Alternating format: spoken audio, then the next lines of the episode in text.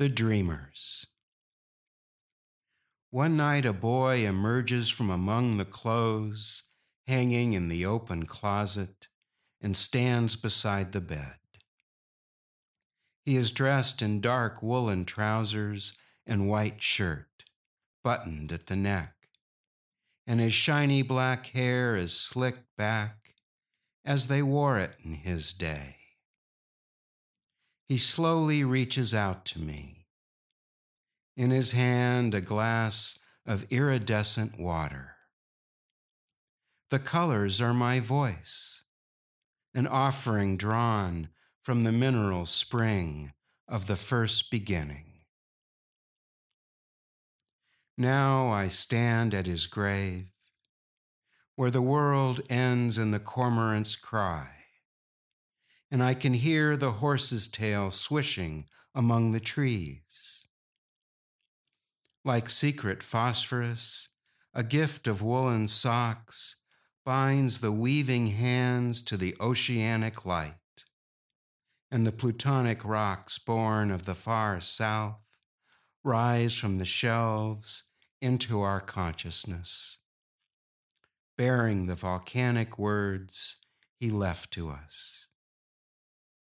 His wild-haired love still sings as she dusts the weeping figurehead, the small black god, and the brass telescope, a gift from the French, and watches for his return from mountain or sea, unaware that, side by side, they live on, like water or inevitability.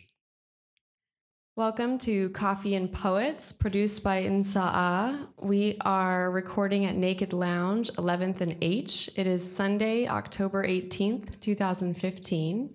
My name is Kate Asche, and I'm here today to interview William O'Daly. Thanks so much for being here, Bill. Well, thank you, Kate. I think the pleasure is all mine.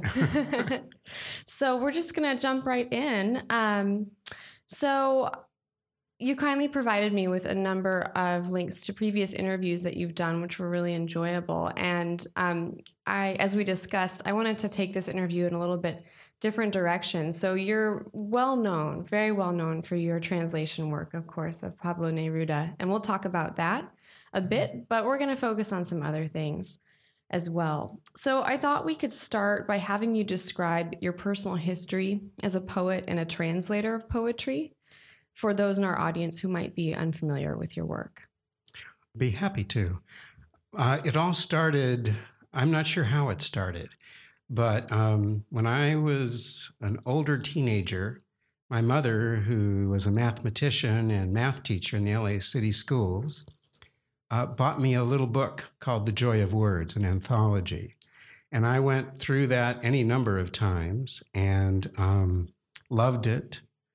And then when I got to U C S B, U C Santa Barbara, uh, I just started going through the bookstore, the poetry section, and found uh, works by Neruda, uh, by Federico García Lorca, uh, various other Spanish language poets, as well as American poets. I was attracted to, uh, above all, Kenneth Rexroth, who I did not know at that time taught at U C S B. And I was there as an economics major. and uh, boy, was that downhill. How'd that go? Went very well till economic statistics. uh, managed a D plus. Oh, yes. But finally an excuse to go to the literature side, right? Oh, yeah.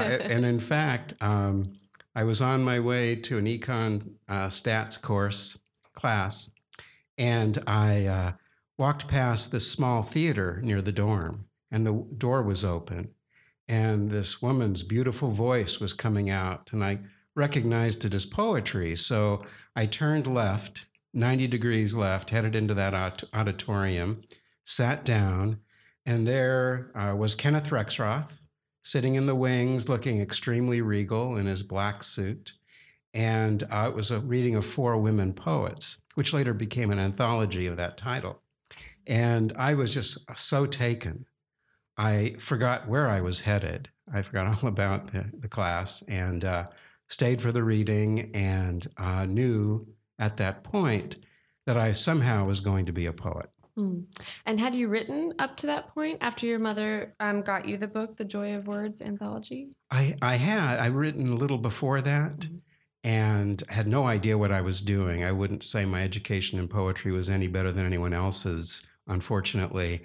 Uh, but, and I can't even remember what the catalyst was that first got me to put pen to paper.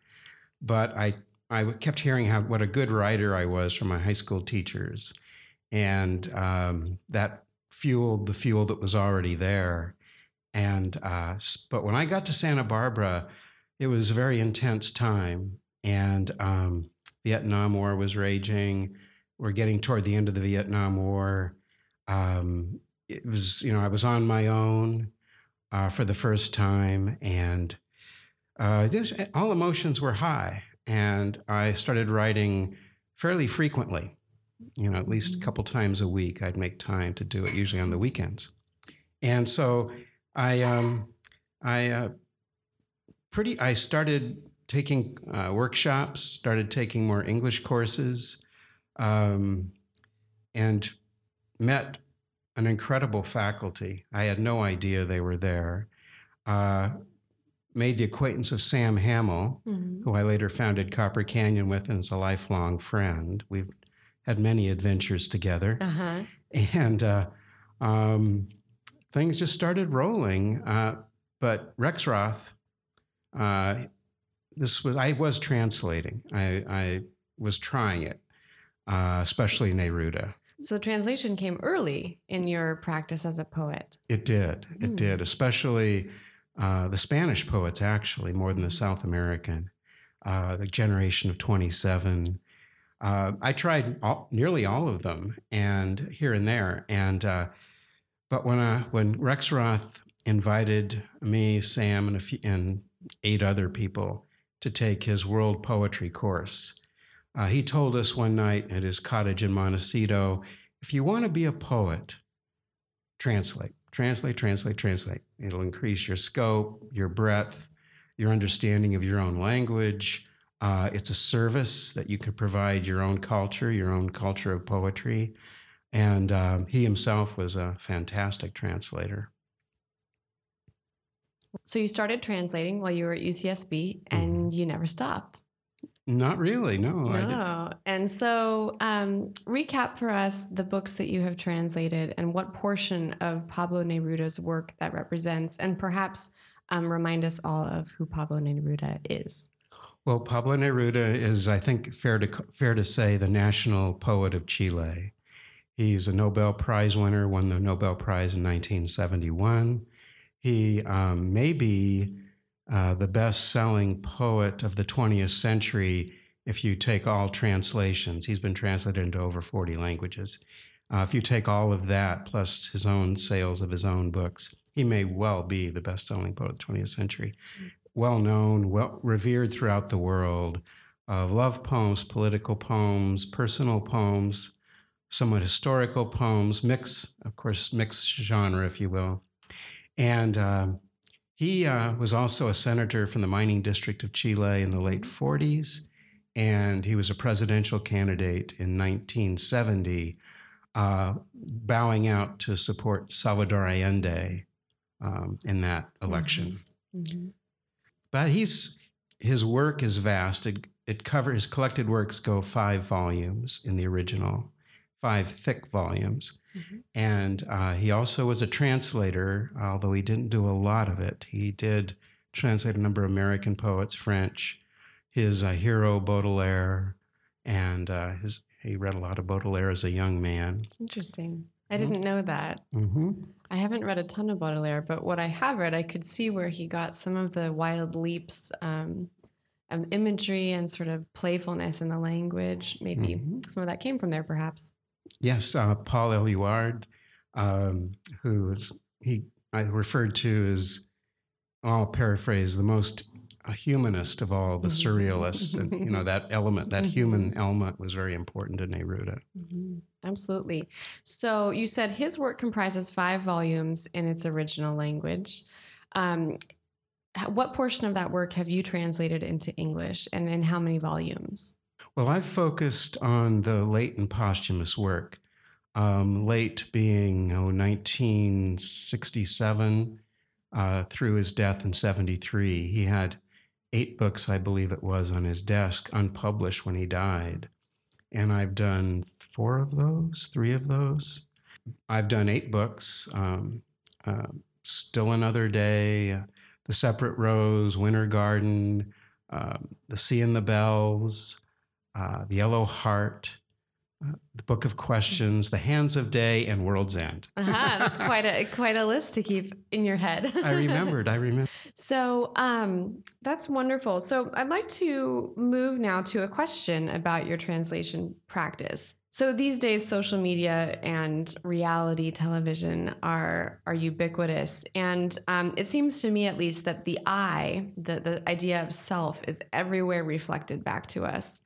Your path as a poet translator took you and still takes you, it sounds like, in some important ways away from your I and into the I of another.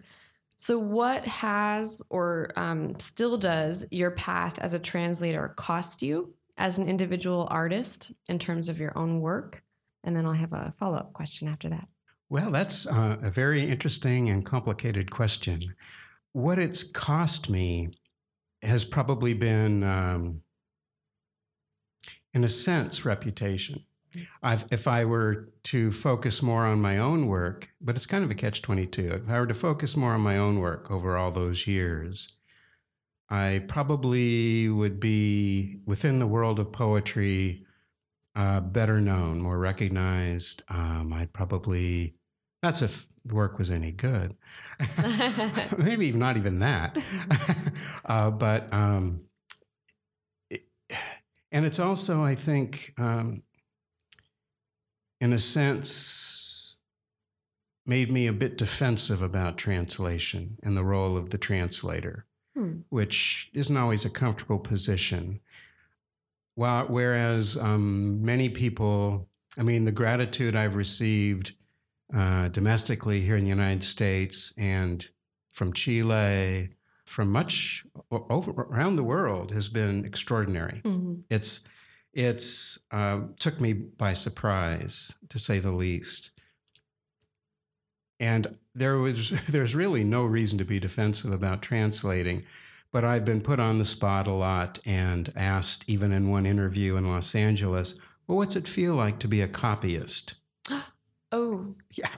So, so I wonder if that points to um, part of why the art of translation and the practitioners of that art, at least in our generation, are not really held up as artists, when in fact it is an art. And it sounds like that's part of the the reputation game, that, you know, one can only build a reputation by touting one's own work and accomplishments, um, and and the reputation as a translator is sort of doesn't exist for for translators at all. It sounds like, really. I mean, how how many can I name? I confess, very few. You know. Mm-hmm. Well, Kate, you're so right. It is an art, and it's been recognized that as that for hundreds of years, thousands actually. Uh, it's the business of poetry and how it treats translation.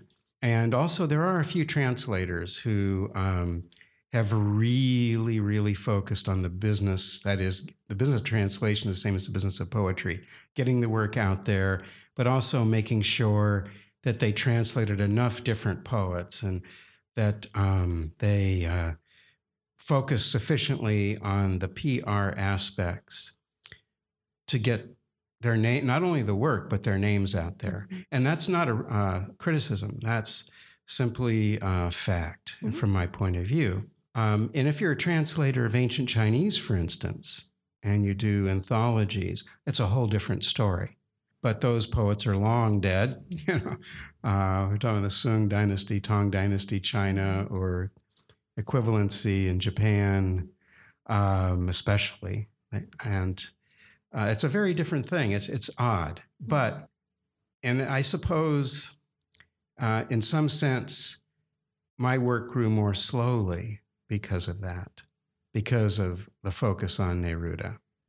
But that's, again, only a part of the story, because I believe um, that my own work is far, far better than it would be if I hadn't done that translation. And that's what Rexroth promised us young poets. And uh, years later, Philip Levine, uh, when I took, when I studied with him at Fresno for a couple of years, uh, he was translating Jaime Sabines with Ernesto Trejo. Mm. He was, you know, very much his focused on translation. And, you know, you know, you young poets, you're so full of yourselves. Next workshop, don't bring one of your own poems, bring a translation of someone else's. Uh, and if you don't know a foreign language, pick up a dictionary, pick a poet, and translate it.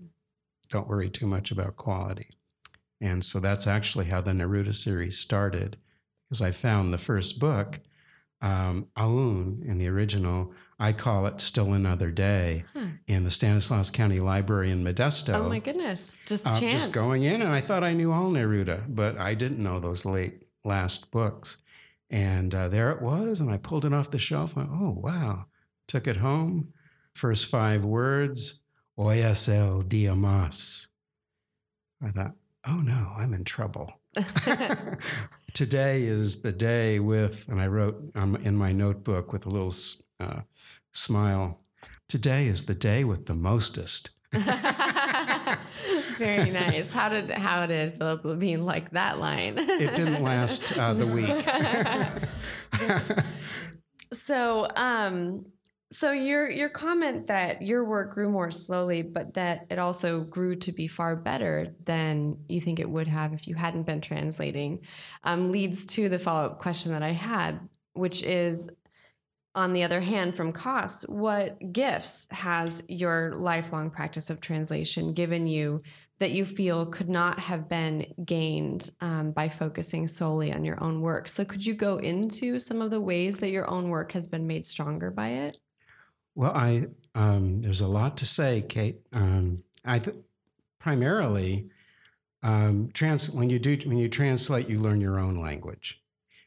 The ear is so important in poetry, and to translate in an abiding way a poet like Neruda, who had one of the best ear, uh, ears in all of the Spanish language, among all Spanish language poets, you you you get trained.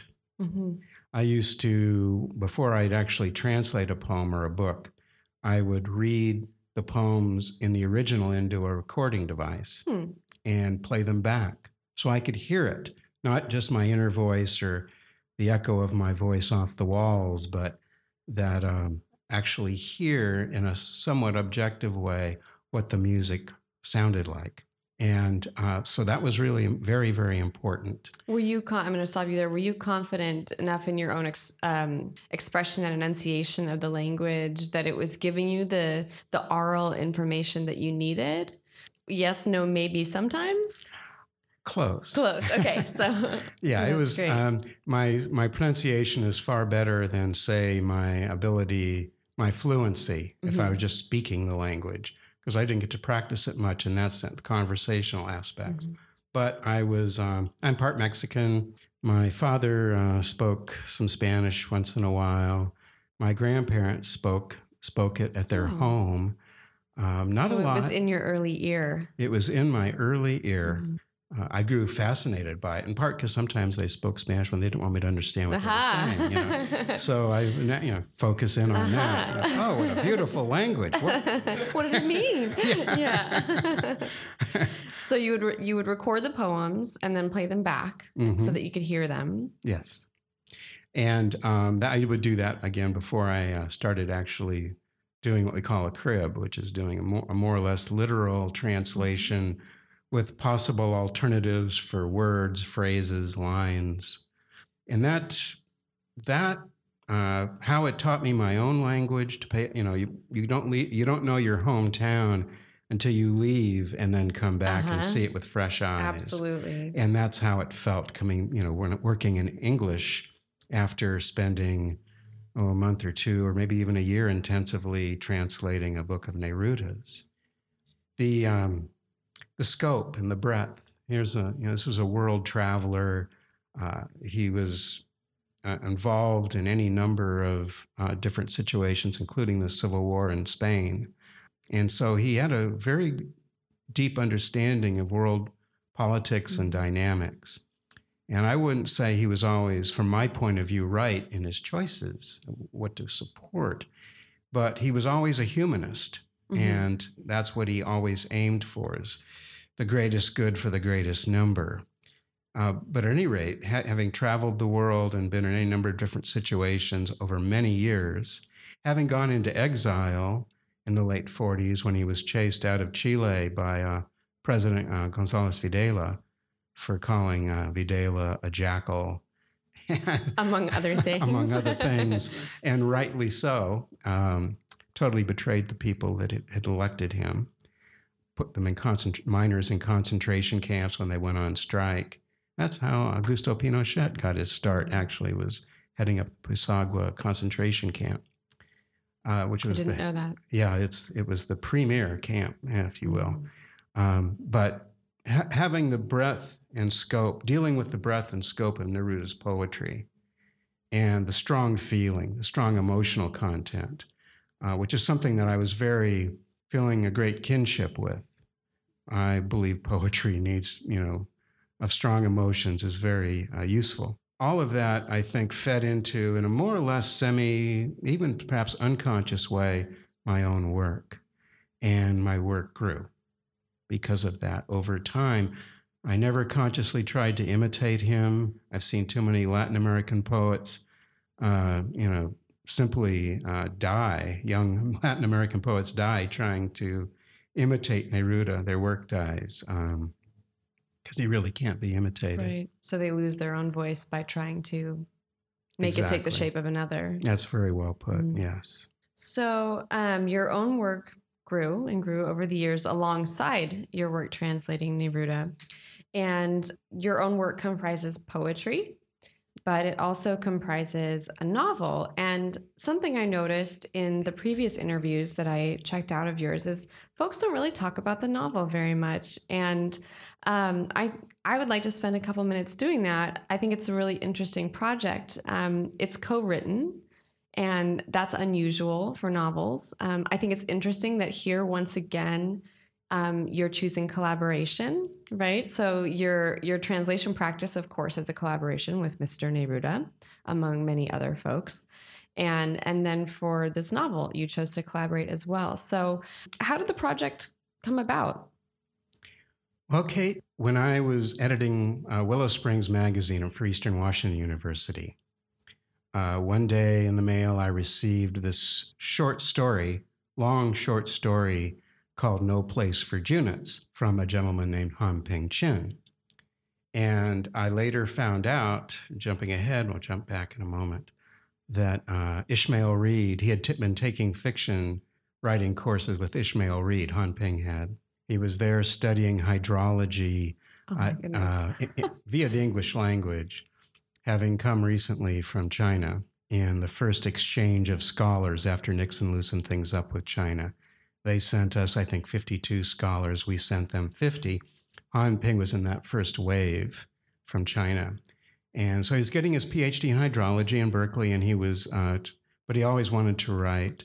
So he was taking fiction writing with Ishmael, and he said, I, you know, I want to send this story out. And, he, and Ishmael said, well, you should. Where should I send it? Well, send it to Bill O'Daly at Willow Spring. And so I I received this story, and this was the age of minimalism. Ray Carver was the rage, and actually he had visited not long before this, had visited E W. Oh, uh, Ray had. And uh, it was very much on my mind, and I was getting all these stories uh, imitating Ray. Only about zero point zero five percent of them, less than one percent, were even remotely successful or even approached what Ray had succeeded at. And so um, I was, and here was this rich, lush, um, largish story about this woman, young woman who had, uh, quote unquote, no place in her China Chinese village. And that is a is disaster. That's often the end of one's life. So I was very moved. I um, invited one of my interns to work with me on the story, editing it, because it needed a good deal of editing. Han Ping was very happy and very uh, interested and um, easy, easy and good to work with. So we edited this story, published it. We spent maybe three months on it, published it, and it got good reception. So I left um, Eastern Washington in eighty-six, wrote president a letter saying, you know, we ought to spread some of that money around, not put it all on the Eagle football team, and highlight some of the academic pro- programs as well. That was a mistake. Oh. So uh, I find myself in Seattle, and um, I'm out of work. I'm working landscape crews and stuff like that part-time. And I get this story from Han Ping, and he said, I know your life has changed, and I don't know if you have the time for this, but I have this story, The Fountain Pen, and would you mind editing it for me? I'll pay you. And I said, no, you don't pay me. I'll edit it for you. That'd be fine. Um, so I spent, I don't know, a couple of months editing The Fountain Pen, and this was a better story even, um, more, even more moving mm-hmm. about his father um, er, working incredibly hard to afford a fountain pen to his son, who he saw great promise in as uh, a mm. student. It also, it was even larger, this, you know, layered, just beautiful. And uh, he sent it to the Partisan Review, and they published it. Oh, fabulous. You know, they edited it, and he was sorry he had allowed that because the outcome wasn't what he wanted. Oh, that's disappointing. Yeah. Part but, of the learning process, too, with one's work. Yeah, he, he had been so cooperative with me, and he just continued that, and I think they crossed some lines for him. Huh. Uh, sorry, lost some power. But it was great to be published in the Partisan Review. Sure. And uh, that re- was really encouraging for him, but he was two for two, and that's also dangerous. Right. so, so he had to na- navigate all that. But um, and after Tiananmen Square happened, he had mentioned he had a novel. And after Tiananmen Square happened in eighty-nine, he dedicated himself to this novel again. And he sent me, I think, the first three chapters. Mm-hmm. Um, you know, would you be willing to edit this? And I said, sure, Han Ping, I'll do that. And so I tried to edit it, tried so hard, but there, they were, it wasn't nearly as developed as the stories. Uh-huh. So by that time, I was working at Microsoft and teaching in the evenings at Antioch University in Seattle. And uh, in my spare time, I would edit this, and I would send him, oh, I'd read a chapter, a bookmark, sixty, eighty, one hundred questions, sixty, eighty, one hundred wow. questions for him. He'd send it back with all those questions answered, occasionally going, you sent me one hundred questions. I said, yeah, I did. I'm sorry. And uh, but That's I... It's a very don't. generous editorial uh, gift. Well, this novel um, was a novel that I would want to read and um, learn from tremendously. Mm-hmm. Uh, and um, China, you know, we know China's place in the world. And yet we don't know a lot about the Cultural Revolution. We are under a lot of um, misguided, what do I want to say, ideas about what went on and why it even was instituted. Uh, but at any rate, uh, it's not unique to China in many ways. Uh, we see some of the th- same things happening here. So I wanted to, I wanted, this novel was very important to me. So I edited it for until about ninety-six, when ninety-five, I guess, when I thought, well, maybe we're ready to start sending this out. Uh, but I looked back at what I had done and sent it to a few agents, and they said, wow, this is, you know, is really interesting, but, um, you know, we can't represent you. And I was beginning to see that it could be, it had grown and grown and needed to be trimmed. Mm. And I was exhausted. I thought, you know, I'm not an, I've, I've half written this thing. I approached Han Ping. I, I knew we had a ways to go. And I said, you know, what would you think about making me a co-author? I've, you know, spent a lot of money, worked on this, you know, every week for years. And uh, that work is becoming only more intense. And to feel the freedom to really finish this off. And he, he balked at that. And I, you know, can understand why. But his wife said, no, he's a co-author. Interesting. Yeah, his his wife, Yanran, um, was very uh, firm about that. Hmm. And he saw it too. I mean, he really saw it. So we came up with an agreement, which was very fair. Then I moved into a higher gear. I left Microsoft in ninety-seven mm-hmm. to work on the novel. Oh, wow, that's I, quite a sacrifice. Yeah, it was... Um, I, you know, started a little consulting company, and I consulted with Microsoft and other, you know... Uh, T V scripts, did a lot of video at Microsoft. T V scripts and various things for people. But in truth, my main task was the novel, working twelve hours a day often. Wow. Um, and we started sending it out again. I started sending it out again in the uh, very early two thousands. We have yet to get it published. It's gotten lots of really great comments. Uh, there's one fellow who read it three times and said, this is a long poem, a very, oh, wow. very long poem. Um, uh, one or two uh, New York houses have come close to wanting it uh, by their comments. And uh, even agents have said, oh, this is, you know, so much to admire in this. Um, but as yet, it's uh, unpublished. And what's it called right now? This Earthly Life. Mm-hmm. Mm-hmm. So what's the plan for it? Is it going to rest for a little? I mean, sometimes it's just not the right time, you know, for a work. The right people aren't there, or the right climate isn't there, or both. So is it resting, or is it back to the drawing board? What's the plan? I think it's, at this point, sound asleep. Uh-huh. Um, in REM cycle. It's re- it's doing REM right now and uh, dreaming of things to come, I'm sure. Uh, and you're, but you're right. And what happened was that in the nineties, especially the mid-nineties, publishers in New York uh, took uh, chances on uh, novels based in China. Um, they were publishing uh, Ha Jin, a Chinese-American writer. Um, they were they, there was quite a lot. And there was the nonfiction, too, which still sells pretty well. It's the fiction that didn't meet their uh, sales objectives. Ultimately, interesting. Ultimately, yes. Hmm. Um, and, you know... We wanted to do a novel where I've heard so often, even in some of the highly regarded, uh, so I'll call them Chinese American novels, people don't understand the motivations of the characters.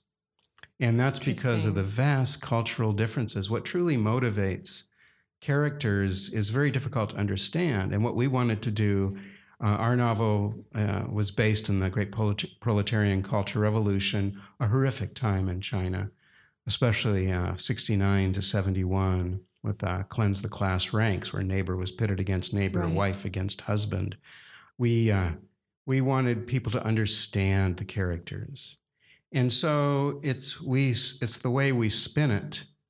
You know, we don't do a lot of explication, but in China, stories are huge. People tell each other stories. That's how they, especially in previous previous years, that's their nightly entertainment. That's what they do when they drink tea at the tea shop or um, when they work together. Hmm. It's a story-heavy culture.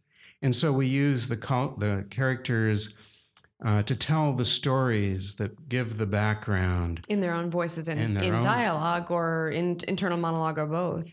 Uh, mostly dialogue. Dialogue. Uh-huh. Yeah. Uh, it's a first-person narrator. It's mm-hmm. actually... Uh, Han Ping, extremely thinly disguised. Mm-hmm. And this is his story, uh-huh. uh, which most Americans have a very hard time getting their head around if you tell even the simple facts of it. I trust that the right time and the right people will come and that the book will find its way and that, you know, you're just saving up your energy right now. You guys are resting so that you're you can burst out when that time comes and dreaming heavy. and and it will take flight. Thank you, um, Kate. So you've already answered the second question I was going to ask about that, which was how and why it became clear that it should be a joint project.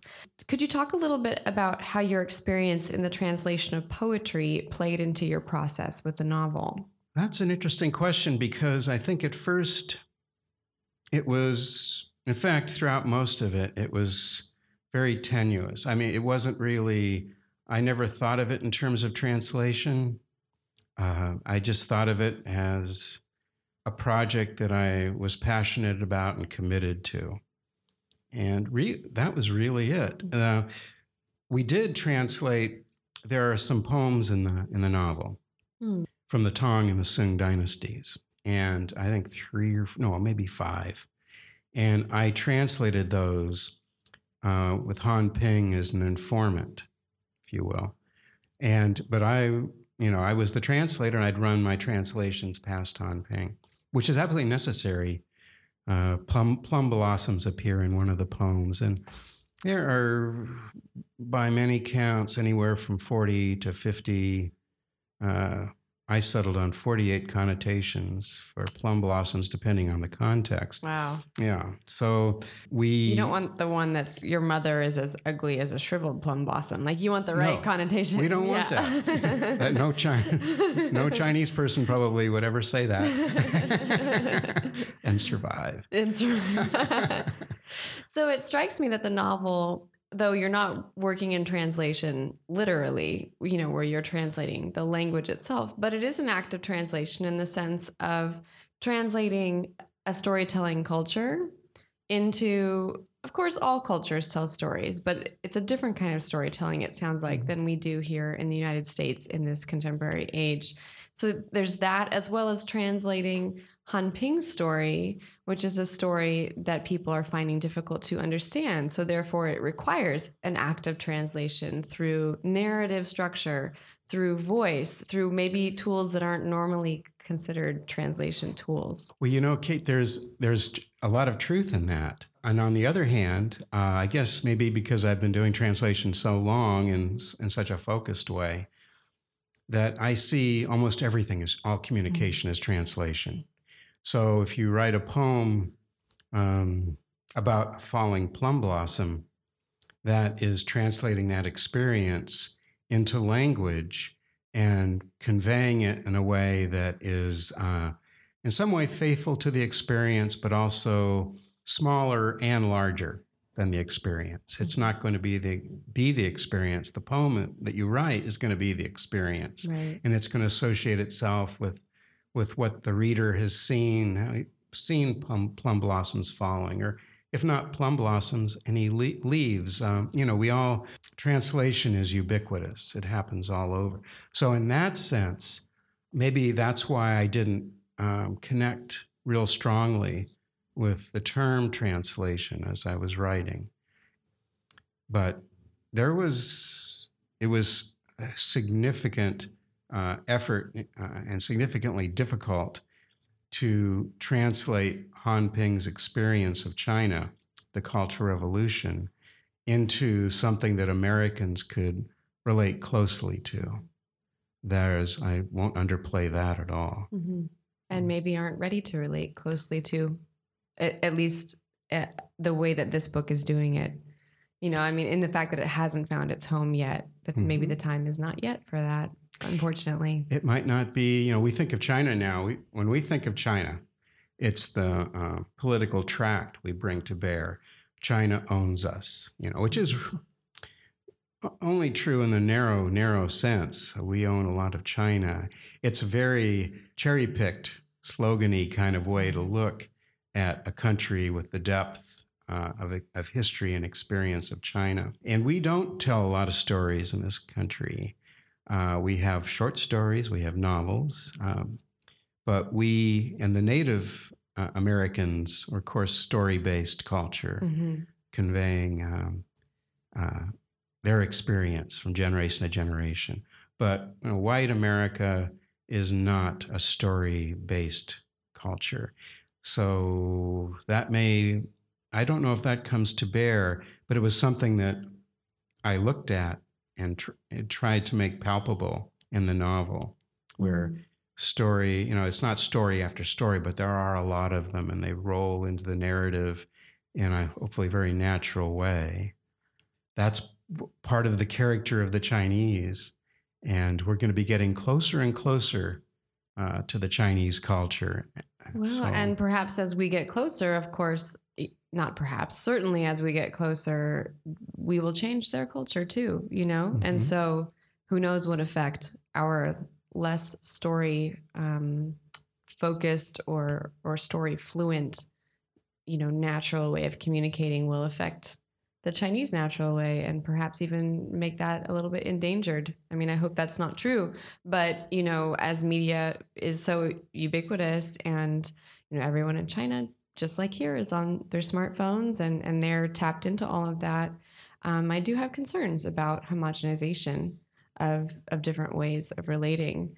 And so I think what you've done is a wonderful time capsule, and I look forward to reading it well, thank when you. It's out. Thank you. I'm going to turn our conversation now back to poetry um, in a direct way, not the long poem that may, this novel may, in fact, be, and talk a bit about chapbooks. You and I are both authors of chapbooks of our own poetry, both published this year. Your really stunningly beautiful book, which I am holding in my hand, is The Road to Isla Negra, and it debuted this summer from Folded Word Press in New Hampshire. And so I wanted to spend a few minutes discussing the chapbook as a unique literary form. It's something I'm personally interested in as well. But first, tell us when you knew this chapbook was beginning to emerge. I know that you've spent many, many years in the practice of translation, as well as close to Neruda as a person, and I'm sure that has something to do with it. It does. uh, of course, the book is dedicated to Neruda. Uh, Isla Negra was the location of his favorite home of the three homes he had in Chile. Uh, I visited there in two thousand eight, spent three weeks in Chile and uh, eight days, eight nights on Easter Island, Rapa Nui. Mm-hmm. Uh, that's where the second Neruda book, The Separate Rows, is set. Uh, and I ended up studying it quite a bit. So it was quite, it was a real pilgrimage. Uh, it was a civil rights tour, if you will. Mm-hmm. They focused on the coup, uh, set nineteen seventy-three coup, and it was, of course, my meeting um, what had previously been only in my imagination and photographs and words of uh, Neruda. And that, I think, engendered these poems more than any single other element or experience. I had purposely not written poems for Neruda while I was translating. That was a conscious choice. It was an easy choice for some reason, but uh-huh. It was very conscious. I had been getting um, the sixth book, the Book of Questions, after it was published. There was a bit of a, a lag, and then I started receiving manuscripts and im- imitating the Book of Questions from all over the world. Oh, my goodness. uh, especially... Uh, well, it's quite an inspiring form. I mean, It, it is. You know. It is. And, and questions beg to be answered, often with other questions, right? Well, that's often how these questions are best answered. Right. Um, they're little koans, if you will. Uh, so that was eye-opening, and I purposely didn't do that. I purposely did not engage in that um, activity. Uh-huh. So when uh, I went to Chile, I came back. I wanted to go to Chile when I did because I wanted to write the last introduction to the last book of translation. At least at that point, it appeared to be my last uh, World's End, uh, having been in Chile. Mm-hmm. And I waited because of the coup. And then I worked at Microsoft, and all kinds of things happened, which delayed my visit. I started taking notes there. When I got back, I was writing, more note-taking than anything else. And then about a year, oh, maybe half a year after um, I finished World's End, the eighth book, I poems started to emerge. The one of the five poems in the chapbook, uh, Questions for Pablo, is my finally saying, all right, you've asked all these questions. Now I have these questions for mm-hmm. you, my friend. Uh, so that came really quickly. Uh, in fact, most uh, the long poem for Neruda came quickly, but seeded by notes from a few years before, uh, especially during the visit to Chile. Uh-huh. So it, that's... Uh, it was partly conscious, partly unconscious. It was, I was just ready. And so it sounds like the poems kind of came close together in time to you, the poems in the chapbook. Fairly close Fairly together. Close together. Yes. Um, when did you know and how did you know that the chapbook form was the right form for these particular works to come together in? Well, I had um, Folded Word Press, J S Uh, Grostein, um, the executive editor, editor-in-chief of the press, had asked me for a manuscript. And uh, at that point, I had a full-length manuscript of poems at another publisher under consideration. So I thought, and they, they do a lot of chapbooks. Mm-hmm. Um, now I think they're moving almost exclusively to chapbooks. Interesting. But at that, I thought, well, what could I give uh, Jesse that would work as a chapbook? And it didn't take me long to, you know, well, the Neruda poems, uh, the poems for Neruda, um, would would make a, a nice little chapbook. And so I proposed it to her, and she uh, said um, yes almost immediately. So we we pursued that. So you, you had a chapbook of your own work previously published by Copper Canyon Press, The Whale and the Web, which is sadly out of print. Otherwise, I would have procured one by now. um, and so you had some experience with the form already. I'm curious about how your experience with that manuscript informed your work on this one, The Road to Isla Negra. How The Whale and the Web came into being was a call from uh, Sam Hamill at Copper Canyon years after I had left the press. Uh, in seventy-eight, book came out in seventy-nine, so I think it was in seventy-eight. He said, hey, I have this idea. I'd like to publish four of your poems. He knew my work pretty mm-hmm. well up at that point. So he said, I, I, I propose we use these poems in a fine print chapbook, you know, hand-set type, um, cotton rag paper. Oh, beautiful. Yeah, that's why it's out of print. Yeah, but, you know, stunning. Limited run. And um, I said, oh, that'd be fabulous. Yes, please. So uh, we did that. And I actually, if I recall, I set much of the type for it. Oh, wow. I went and visited the press and set much of the type, I believe. Uh, I did that for a few projects, so I hope I'm remembering correctly. But what I do remember, uh, just as a quick aside, is that the setting, hand setting of the type, you know, letter by letter, space by space. Um, do I use a bronze here? You know, or is that too thick? Taught me an enormous amount about white space. It really informed my work, uh, musically in particular. Interesting. So that that advantage, which really probably wouldn't have happened on a full-length book, because you know, it's a lot of typesetting. That is set. a lot of typesetting. Absolutely, absolutely. So this project, this project is. Is a chapbook, as we've said. I have written one as well, and I feel like the chapbook is a different form from other literary forms. And so, um, and I haven't fully formulated why I think that is. I'm working on answering that question. So I'm going to cheat and ask you for your answer to that question. So does it, and, and I suppose I shouldn't beg the question, d- does it differ for you from other, from a full-length collection of poems, from an individual poem? And if so, how? Well, I've uh, long thought of chapbooks as, this isn't necessarily true, sections or portions of full-length manuscripts that worked uh, intimately and integrally together. And so I think a chapbook has to have a, a very, very cohesive uh, structure, as well as music. And uh, the- thematically, it has to be, the poems have to be intimately related. And that intimately related uh, may not, maybe that's overstating it, but uh, there has to be very close association thematically to single out these relatively small number of poems over fifteen, twenty-eight, no more than forty-eight pages, and have them work together as a single unit, promising more perhaps right, if right. they're part of a larger manuscript. But actually, they don't have to be. But I've always... When I think about chapbooks for my work, it's always been uh, that. So the poems in Isla Negra will one day find themselves in a larger collection as well, you think? Or do you think this one does stand alone? Oh, they are part of the larger manuscript uh-huh. that's under consideration. Uh-huh. Yeah. Excellent. Mm-hmm. It's interesting that you said up to forty-eight pages. I This is as a matter of technicality for the poets in the audience who might be considering publishing their work. Um, I have been told by various different presses and other folks lately that chapbooks over thirty or thirty-two pages are now considered full-length books. So I'm being very careful with my chapbook manuscripts to make sure they're in the twenties, mm-hmm. just so there's no no confusion and they don't count. In my case, it would count as a first a first full-length book.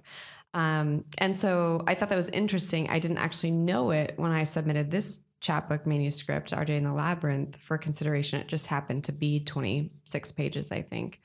Um, so anyway, that's something to be on the lookout for. And I think that's interesting because it also differentiates the form more fully from the full-length book sister, you know, that it's it's going even more toward the shorter, the shorter end of things. Um, so I find that interesting. I, I want to ask you as well, I know that we are turning the corner toward the end of our presentation. We have a few more minutes together. Um, we both tend to pair our writing with visual images. Um, and that's something I wanted to spend a few minutes with. So in the, in the Road to Isla Negra, itself, there are photographs by um, Gar- Galen Garwood, mm. and they're beautiful. They are black and white, very um, dramatic photographs. I would call them, they're not high contrast exactly, but um, they are very conceptual and um, ethereal. They're really beautiful.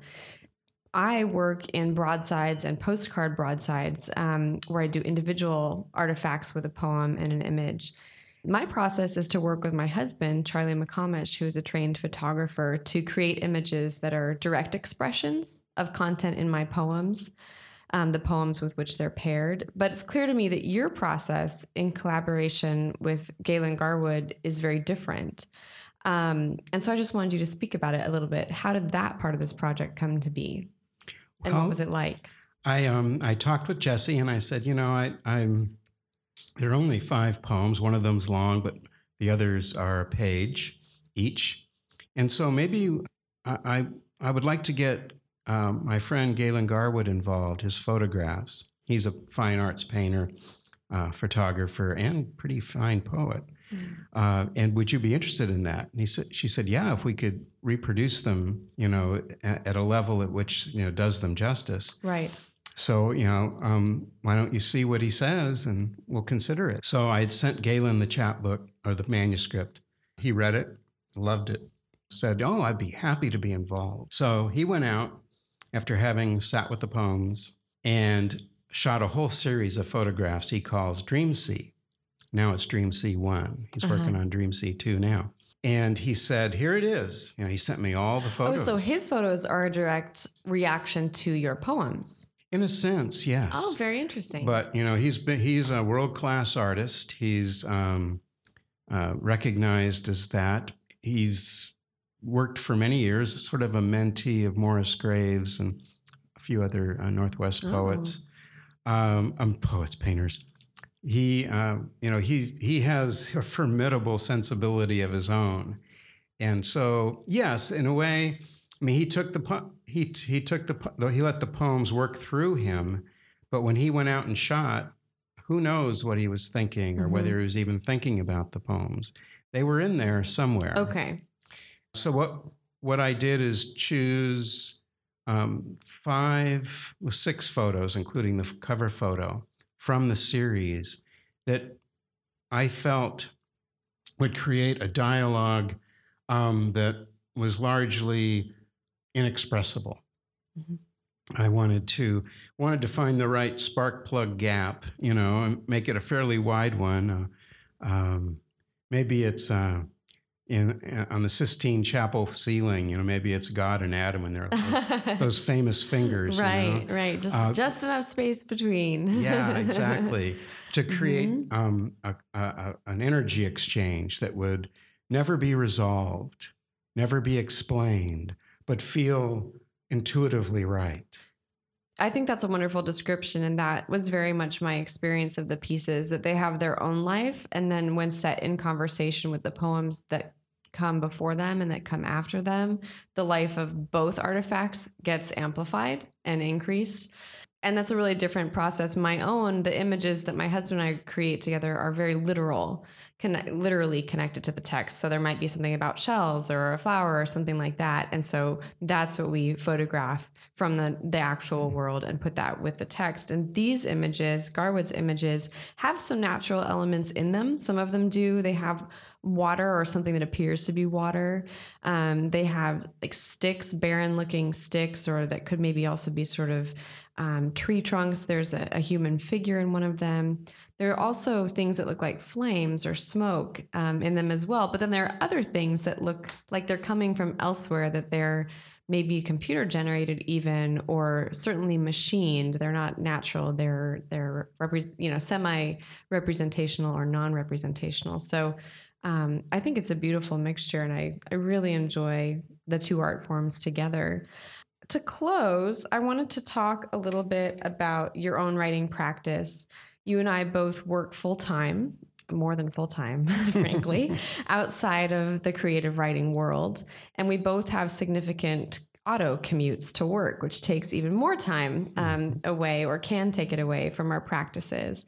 And I know how challenging it is for me to maintain my creative practice Um, I wanted to hear from you how a little bit about how you structure your life and your days to be the incredibly productive writer you are. And then um, if there's time, what striking that balance has cost you and your loved ones, and also the surprising gifts that it has given you and your loved ones, hoping that there are some beyond the work itself. I, it depends on what I'm working on at the time. I love to write at night. That's my natural rhythm. But uh, when I was translating uh, Hands of Day and World's End, I, I had to get to work, to work at nine o'clock. I'd get up at four forty-five, between four forty-five and five o'clock, make a tall mug of coffee, mm-hmm. and just go to my, uh, I have a what I call poetry. I have two desks in my study. One of them's the poetry desk. What's the other desk? Uh, the, the everything desk. else desk? the, the computer desk. Okay, got it, got it, okay. Although it's larger than that, but it, that's where the computer is. And so I'd, I'd get my notebooks out and I'd just work on those books. I've also worked on my own poetry recently, uh, recently in the last two years, sometime in the morning before I went to work. My job right now is extremely full, fuller than it was uh, the job I had three or four years ago, five years ah. ago. And so it's pretty intense. I'm dealing with water issues in California. And so uh, less water, more issues. Right. Um, so tonight it's mostly, you know, th- these days it's mostly at night, weekends, uh, wherever, whenever I can.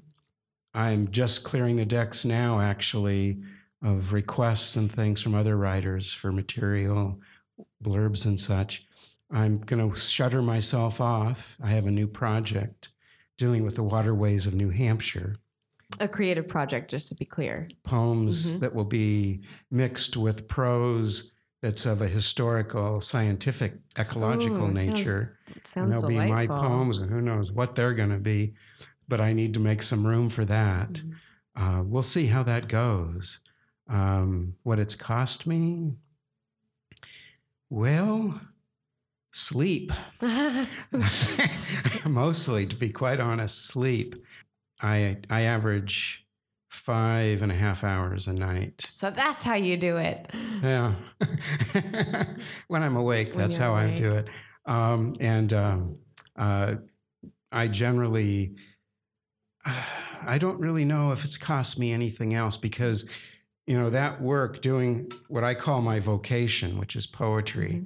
doing that balances the professional work life. I absolutely agree. And because wherever I've worked, academia, software, um, uh, and now, and since two thousand six, the environment, um, what I, it, poetry made all that possible.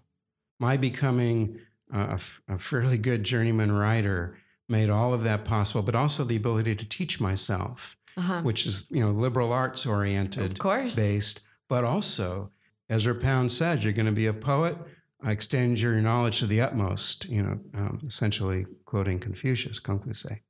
So um, it's it's a really symbiotic, even at, even though at times it does cost me, I suppose, it's a symbiotic relationship. Mm-hmm. I know that you have a daughter who is launching, right?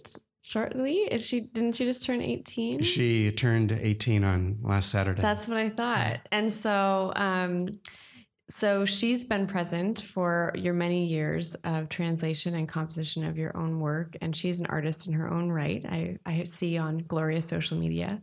Um, so, what gifts has the practice given you that that you didn't expect, perhaps in? Um, in relation to your family, in relation to um, your own work, in relation to just your own emotional experience of your life, the, the practice of balancing um, the workaday world against your creative life? Maybe it's uh, that I don't, I feel I don't take a lot for granted in that way in terms of family, Kate. Um, it's, and f- having close relationships, I think, fuels good poetry. You pay attention Absolutely. to them, you know, and um, they work their way in either directly or indirectly in the background, the way you view the world. I would I would say that may be the greatest gift. Mm. Uh, my wife sometimes uh, helps me editorially. Um, I'm really happy to hear you say that. My husband does not think of himself as a writer, but he's one of my first readers, and he's a wonderful reader and is very honest, and I'm very grateful for that. I can understand that. And, you know, that, who knows you better, you know, maybe your mom, your dad, but your your spouse, and maybe then not so, but, uh, but your spouse, you know, assuming you've been together a while, uh, knows you pretty well. And even if they aren't, you know, real adept at writing, they know when you're BSing. That's right. Exactly. Or when I've been lazy. Absolutely. Yeah. It's been such a pleasure to hear more about your practice and to speak a little bit about the chapbook. And I think what I want to draw out of our conversation um, for our listeners is what I'm seeing in your life is this deep river of collaboration that is continually, continuously carrying you and your own work forward, collaborating with Neruda on the translations, collaborating with Han Ping Chin on the novel, collaborating with um, Galen Garwood on the chapbook. And um, I'm very curious to see what comes in the future with, with future collaborations, and also how doing that work and being so present with these other artists through your own art um, benefits this new project for which you're going to cloister yourself and really go both inside and out of doors, it sounds like, at the same time. So I can't wait to see what comes of that and to have another conversation in some time when, when we can reflect on that. Well, thank you very much, Kate. Thank you so much for your time today. And thank you to N S A A for putting on the Coffee and Poets podcast. Um, it's been a real pleasure. I'm Kate Asche, and this was Bill O'Daly at um, Naked Lounge in Sacramento.